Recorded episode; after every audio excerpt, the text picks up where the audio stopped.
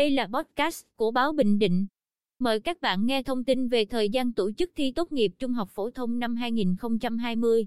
Ngày 5 tháng 6, Bộ Giáo dục và Đào tạo tổ chức hội nghị trực tuyến về công tác tổ chức thi tốt nghiệp trung học phổ thông năm 2020. Điểm cầu Bình Định do Phó Chủ tịch Ủy ban Nhân dân tỉnh Nguyễn Tuấn Thanh chủ trì. Theo đó, học sinh tham gia kỳ thi tốt nghiệp trung học phổ thông năm 2020 vào 2 ngày 9 và 10 tháng 8. Ngoài ra, thí sinh cần lưu ý những mốc thời gian như từ ngày 15 tháng 6 đến ngày 30 tháng 6 thí sinh đăng ký dự thi. Chậm nhất đến ngày 23 tháng 7 phải hoàn thành dữ liệu đăng ký xét công nhận tốt nghiệp trung học phổ thông, đánh số báo danh, xếp phòng thi, công bố thí sinh không đủ điều kiện dự thi.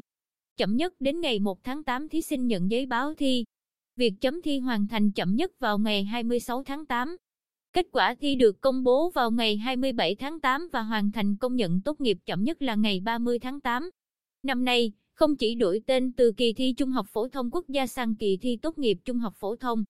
Kỳ thi còn có những điểm mới, đó là Ủy ban Nhân dân tỉnh, thành phố trực thuộc Trung ương chịu trách nhiệm toàn diện về chỉ đạo tổ chức kỳ thi tại địa phương, trường đại học không tham gia coi thi.